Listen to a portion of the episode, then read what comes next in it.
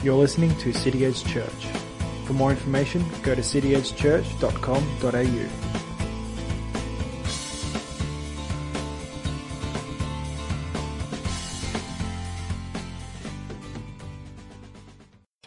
Open your Bibles to Genesis chapter 3. Last week we saw the first human sin unfolding before our eyes in this chapter. Adam and Eve had been created by God and placed in the paradise of the Garden of Eden, a lush, fertile garden full of fruit trees and empty of sin. Genesis 2 9 tells us, out of the ground the Lord God made to spring up every tree that is pleasant for, to the sight and good for food. The tree of life was in the midst of the garden, and the tree of the knowledge of good and evil.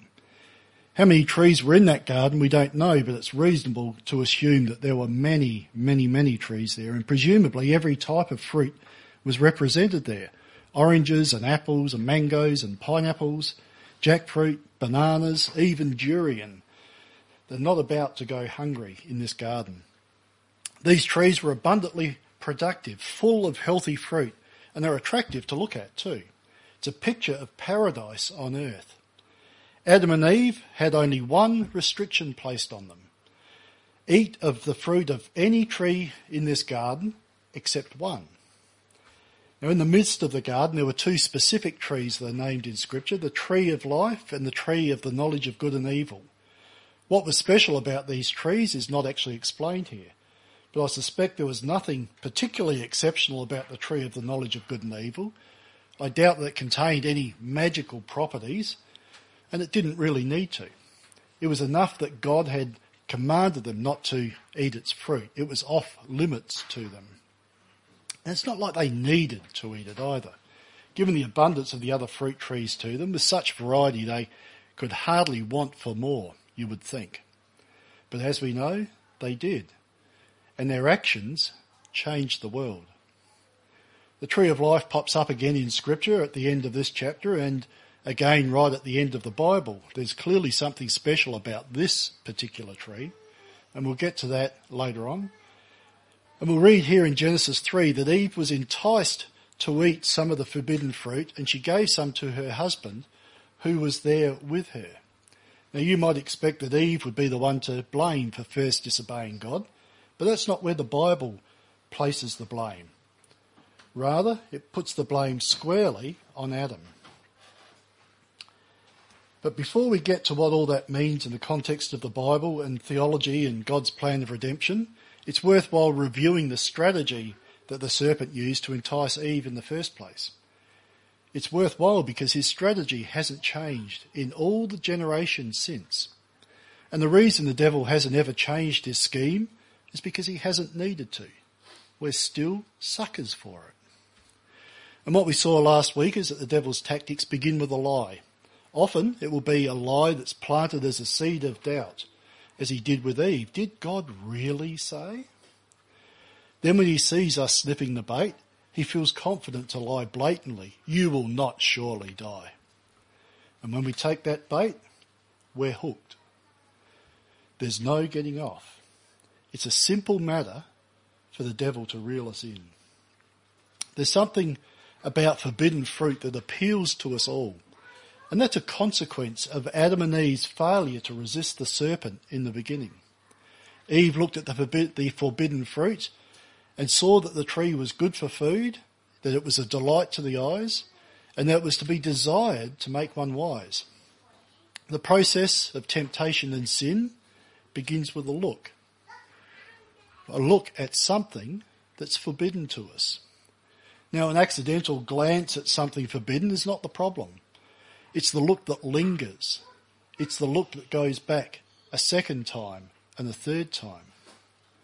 Eve didn't glance over at this tree and quickly turn away from it. She looked long enough to find it desirable. And she began to rationalize about how it would help her meet some of her needs. Were they needs or were they just wants? Whatever they were, she didn't even realize that she had them until that very moment. You might recall Paul writing to the Roman church in Romans chapter 7. What shall we say then? That the law is sin? By no means. Yet if it had not been for the law, I would not have known sin. For I would not have known what it is to covet if the law had said, You shall not covet. Imagine if God had said, Every tree is there for you to eat from. There is none forbidden. There's none off limits to you. Then Adam and Eve would not have known sin because there is no law to break. Instead, Eve was awakened to covetousness when God said, This one tree is off limits to you. Paul goes on to say in Romans 7, But sin, seizing an opportunity through the commandment, produced in me all kinds of covetousness.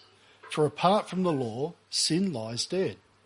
I was once alive apart from the law, as Adam and Eve were.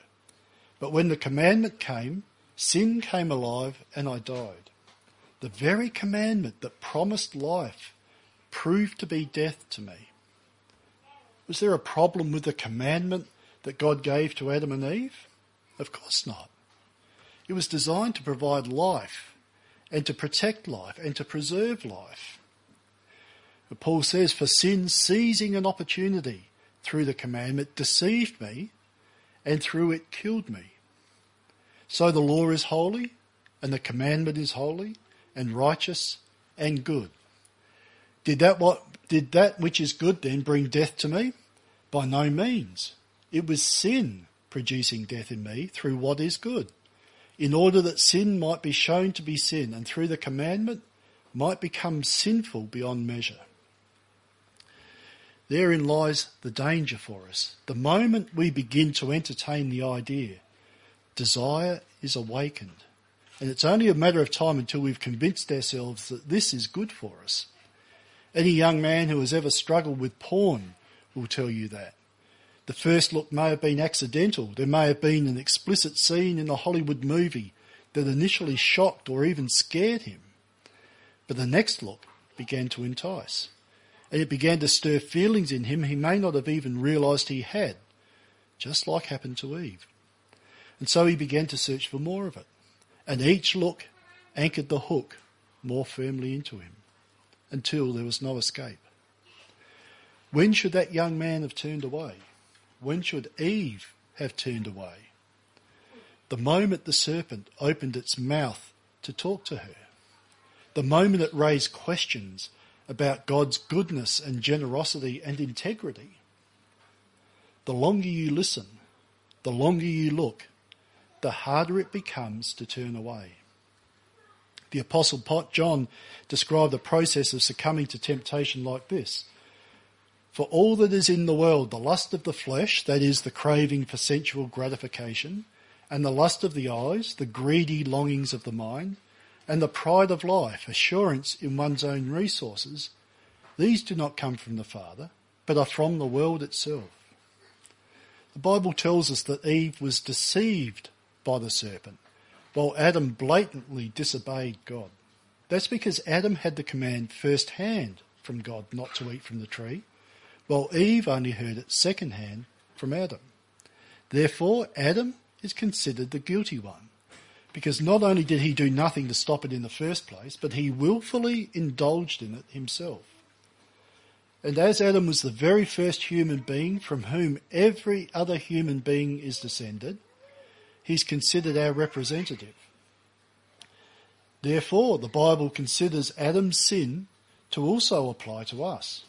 I described it last week as a spiritual DNA. We've inherited physical characteristics from Adam, arms and legs and heart and lungs and mind and vocal cords and muscles and more. But we've also inherited his spiritual characteristics. A living soul, as some older translations put it, which adds an immortal aspect to our being. Which means that though we will all die physically one day, there is a part of us that lives on after death. But sadly, thanks to Adam's original sin and our continued sin, that immortal part is cut off from God. And so while we all have a spirit that lives on, that spirit is dead towards God. So let's read our text, starting at the very last verse of Genesis 2. And the man and his wife were both naked and were not ashamed. Now the serpent was more crafty than any other beast of the field and that the Lord God had made. And he said to the woman, Did God actually say, You shall not eat of any tree of the garden? And the woman said to the serpent, We may eat of the fruit of the trees in the garden, but God said, You shall not eat of the fruit of the tree that is in the midst of the garden, neither shall you touch it, lest you die. But the serpent said to the woman, You will not surely die, for God knows that when you eat of it, your eyes will be opened, and you will be like God, knowing good and evil. So when the woman saw that the tree was good for food, that it was a delight to the eyes, and that the tree was to be desired to make one wise, she took of its fruit and ate. And she also gave some to her husband who was with her, and he ate. Then the eyes of both, of them were opened, and they knew that they were naked. And they sewed fig leaves together and made themselves loincloths.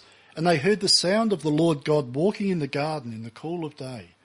And the man and his wife hid themselves from the presence of the Lord God among the trees of the garden. But the Lord God called to the man and said to him, Where are you? And he said, I heard the sound of you in the garden, and I was afraid because I was naked, and I hid myself. He said, Who told you that you were naked? Have you eaten of the tree of which I commanded you not to eat?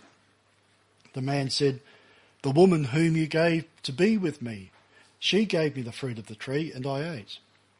Then the Lord God said to the woman, What is this that you have done?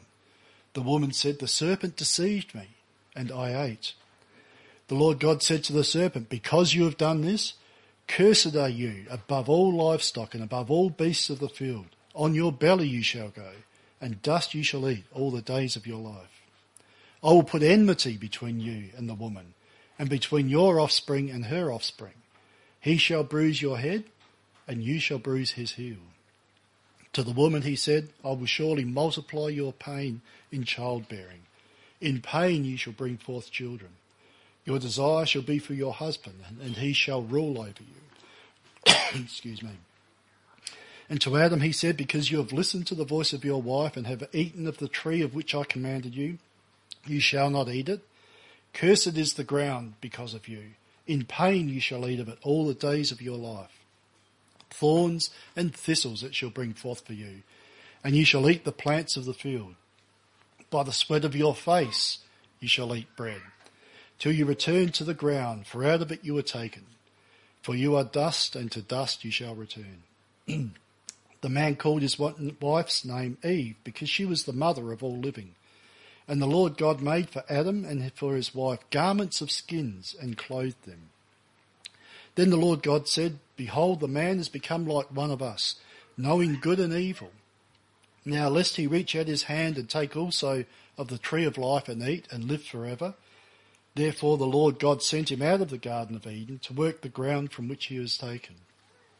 He drove out the man and at the east of the Garden of Eden, he placed the cherubim and a flaming sword that turned every way to guard the way to the tree of life. We've seen the process of temptation. It begins when we show an interest in something that's forbidden to us. And as that interest grows, we begin to rationalize why we must have it, just like Eve did. And once we've convinced ourselves of the rightness of it, or at least the lack of harm that will come from it, then we willfully indulge in it just like Adam did. So we're all willingly deceived and we are all willfully disobedient. Truly we're children of our first parents. Now what happened to Adam and Eve after eating the forbidden fruit? There was an instant change. Their eyes were opened and they realized that they were naked. Only two minutes ago, they were naked and not ashamed. But now they're scrambling to find something, anything, to cover up. Now, one of the changes that happened to them was, it seems, an awakening of their consciences. What is the conscience? What does the conscience do?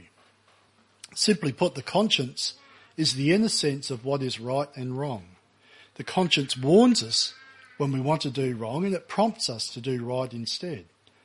It's God's law written on our hearts. And every person has it, even unbelievers. To use the terms of Genesis 3, the conscience is knowing good and evil. Before this, Adam and Eve had only known good. They'd never experienced nothing of evil. If you're in a perfect sin-free paradise and you only know good, There's nothing for the conscience to do. But by their disobedience, they were awakened to evil and their conscience stirred to life. In that very instant, they knew that they had done wrong, even though they had no previous knowledge of wrong. And their immediate reaction was shame, guilt, and shame. Now there is something to hide. Adam and Eve react by trying to cover up their bodies, or at least their private parts, which, funnily enough, only a few minutes ago was their public parts. They sewed fig leaves together and made themselves loincloths. Why the first reaction to sin should manifest as shame about our bodies, I'm not entirely sure. But it did, and to this day, most of us prefer to keep most of our bodies covered up most of the time. Now, loincloths made of fig leaves are never going to last long. It doesn't take long for the leaves that fall from the tree during autumn to, to, to dry up and turn to dust and blow away. If Adam and Eve wanted to cover up, they'd need something better than leaves, which God will soon provide for them. I'll talk more about that in the future message because it's a particularly important part of God's response to man's sin. But for today, for today, I want to look at the impact of sin, an impact that was completely unknown prior to this event. Firstly, of course, there was the instant shame and guilt and an immediate desire to cover up in a vain attempt to hide what they've done. Almost never do we want other people to know when we've done something wrong. We much prefer for it to remain hidden. We all do it. Now I'm an estimator for a builder in my day job and my task is to work out all the different materials and labour required to build this particular house on that specific block of land. And once I've worked out all the quantities, I raise orders and send them off to all the suppliers and the trades to get the work done. Accuracy is important. Any mistakes I make cost the business profit and it thereby puts both the future of the business and my job at risk. It's not only the missing materials that cost money, but it's also the delivery charges that shouldn't have been necessary. And it's the return trip cost for the tradie who couldn't finish his work and the delays from work that's not done when it should be. Let me tell you, no estimator likes other people to know he's made a mistake. We're all embarrassed and even ashamed by it. And we'd all prefer if we could hide the cost somewhere so that no one else finds out. And that's my automatic reaction to a simple mistake that anyone could make if they're busy or distracted. But what about when we deliberately do something wrong? Who likes to shout that from the rooftops? No one.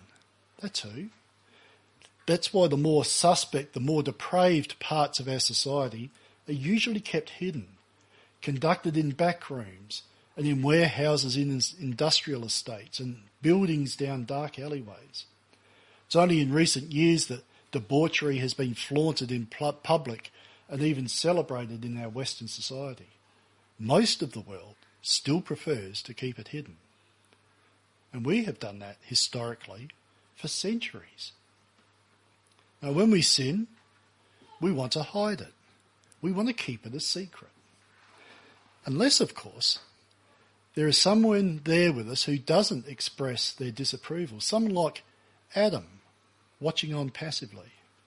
In that case, we prefer to involve them too.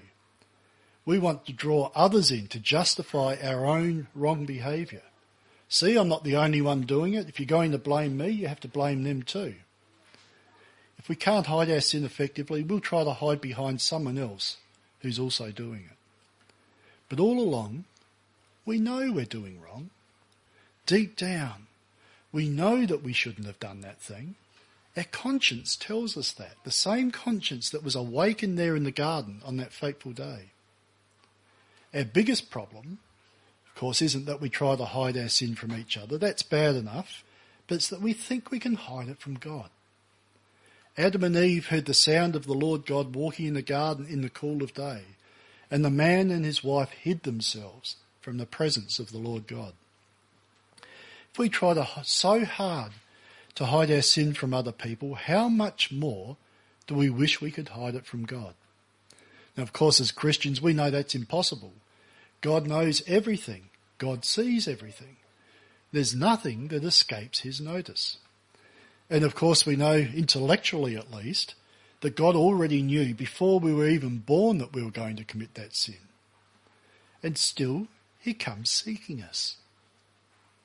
But forbidden fruit is so enticing. So enticing that sometimes we forget that for just long enough to ensure that we do what we want to do.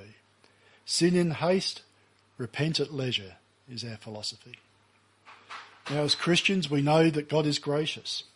Someone who's not actually a Christian once said, God is gracious, he has to forgive me, that's his job.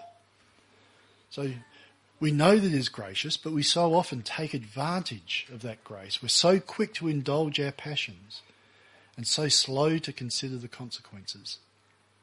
And we're far too slow to consider the impact of our actions on ourselves, on others, and on our relationship with God.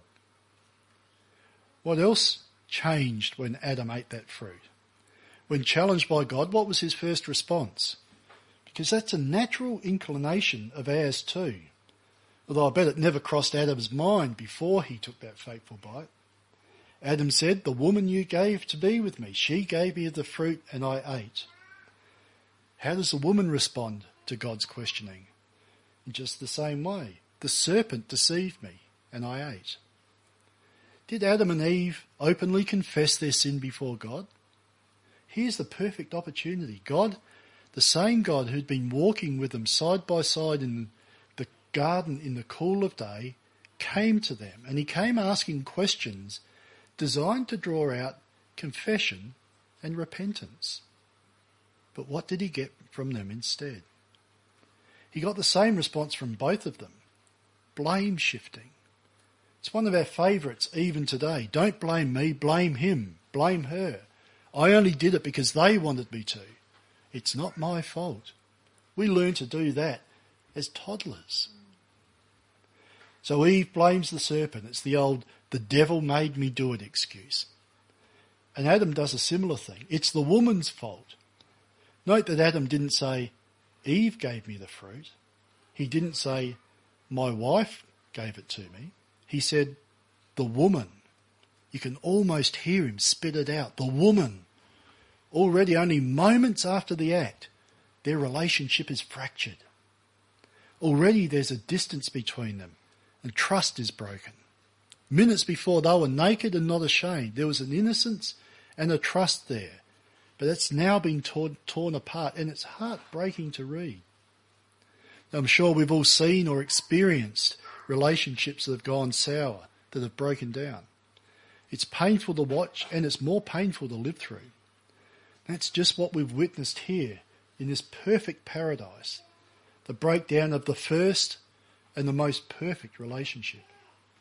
It's bad enough that they both try to shift the blame, and it's worse that Adam tries to shift it to his wife, since he was the one who knew God's requirements. Therefore, he is without excuse. But Adam does more than blame his wife, he blames God.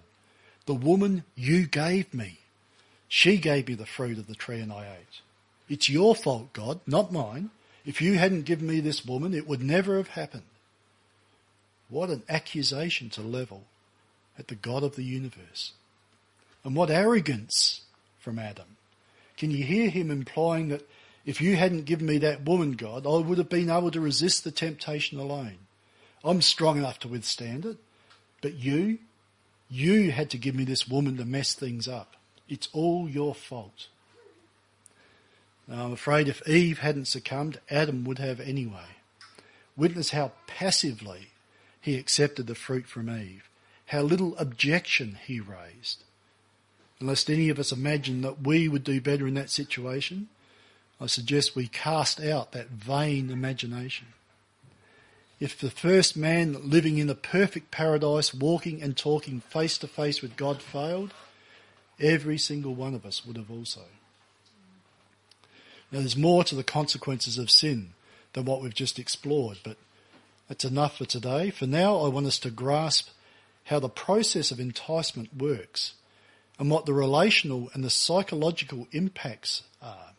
Sin affects every area of our lives and it manifests in everything we do and in everything we see.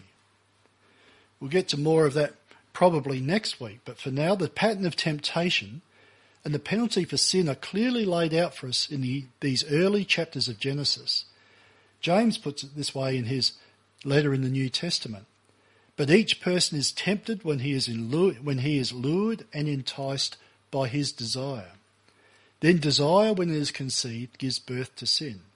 And sin, when it is fully grown, brings forth death.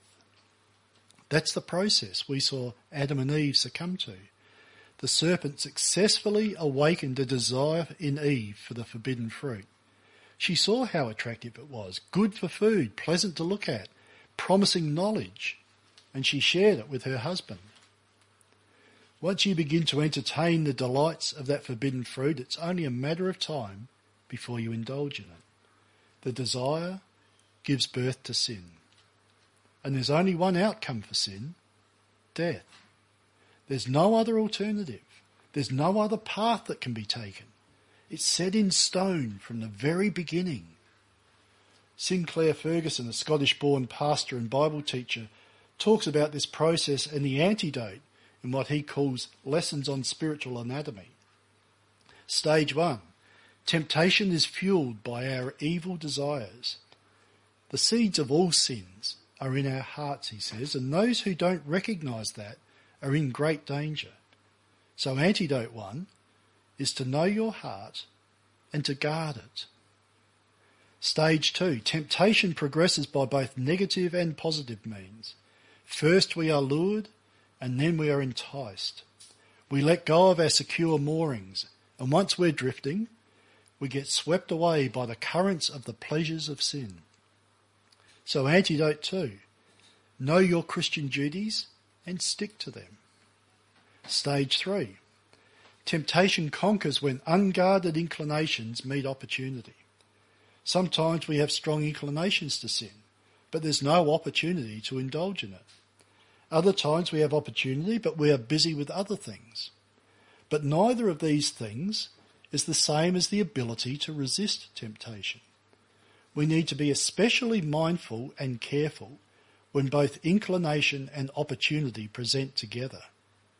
So antidote three, when inclinations to sin encounter opportunities, remember and keep God's commandments.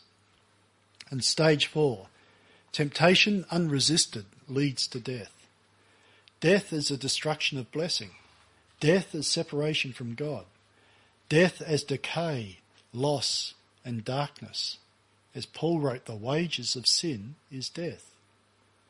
Antidote four, always ask where an action will lead you and what its final destination will be before you become willfully or affectionately drawn into it. Live for the future in such a way that you will not be ashamed at Christ's coming. Peter wrote, Therefore, brothers, be all the more diligent to confirm your calling and election. For if you practice these qualities, you will never fall. For in this way there will be richly provided for you an entrance into the eternal kingdom of our Lord and Saviour Jesus Christ. Now it's bad news for us that we're born with Adam's sinful nature that we can't undo by our own efforts. Our relationship with God has been damaged before life even begins. But it's also good news in a way, because the same principle of federal headship that attributes Adam's sin to us is turned around when we put our trust in Jesus Christ. For then his federal headship applies to us instead of Adam's. And the righteousness of Christ is attributed to us instead of Adam's sin. And the end result will be our salvation. There will be failure for as long as we walk this earth until Christ finally returns. But our failure, our sin, is covered by his blood. By him who pleads our case in the courts of heaven. The first sin, Adam and Eve sin in the Garden of Eden, as we've read and as we'll see more about next week, was paid for by a sacrifice. An animal was killed by God Himself to provide a covering for Adam and Eve. And when we come together to share in communion, we're in a way, we're recreating and we're remembering that first offering, that first sacrifice. Only we're remembering the fulfillment of it by Jesus Christ rather than the picture of it that we see in the Garden of Eden, where Jesus gave up his own body and shed his own blood to cover over not just our nakedness, but our sin for eternity. That's some of the things that we learn as we read these early chapters of Genesis, in Genesis chapter 3 especially. Our own righteousness, our own good works, our own efforts to behave correctly, to be generous to people, to give to charities, to do the right thing at work, to love each other in the hope that God will accept us alike a loincloth made of fig leaves. There's no long substance to them. There's nothing that covers over. But the blood of Christ covers over forever. For all those who put their trust in Him. This offering, this bread and this juice that we're about to drink represent blood that was shed and the covering garments of righteousness, the Bible calls it, that cover us over instead of the loincloths of our own feeble works and efforts. So I invite you to stand now if you're able to. Stand and just take a moment. Is there anything you need to bring before the Lord now?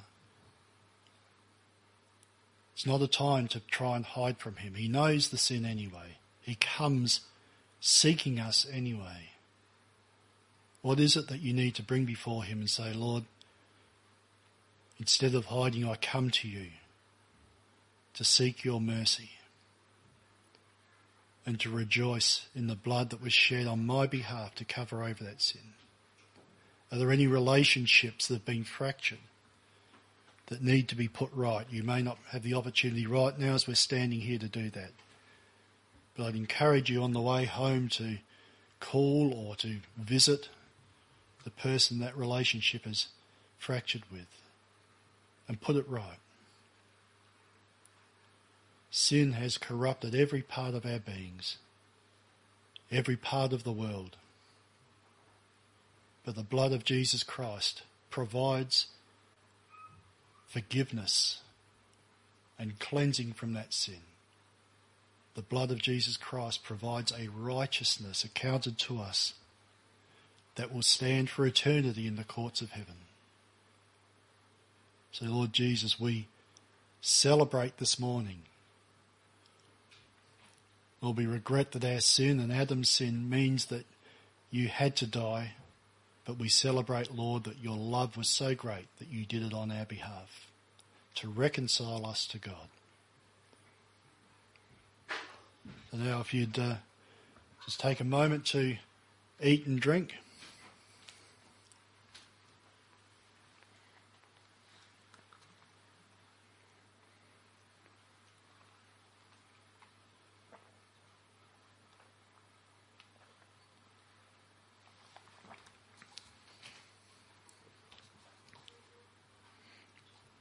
Father, we thank you that you had a plan in place even before you created the universe, created the earth, created Adam and Eve, created us. You had a plan in place to deal with sin. Lord, we regret that it meant the death of your son on that cross, but we thank you, Lord, that you had it all worked out and that you called us from our own situations from our own darkness, our own rebellion, our own sin. You came calling to us, where are you? And Lord, by your Holy Spirit, you opened our hearts up to respond. Here I am, Lord. Here I am, Lord. And you have cleansed us, so we come before you, Father, with clear consciences because the blood of Jesus can never fail to cleanse from sin. Thank you, Father. I thank you for your word given to us. I thank you for the things it reveals to us about your nature, about your plan, about us as humans who are born in rebellion against you, and about the plan of redemption to turn that around and welcome us as your sons and daughters and brothers of Jesus Christ. Father, I pray for my friends here. I pray for any who might hear this by, by Zoom or by catch up later on. Lord, that you will do that work in everyone's heart to cause us to be in gratitude to you and to follow hard after you, Lord. In Jesus' name we pray this. Amen. Thanks for listening to City Edge Church. For more information, go to cityedgechurch.com.au.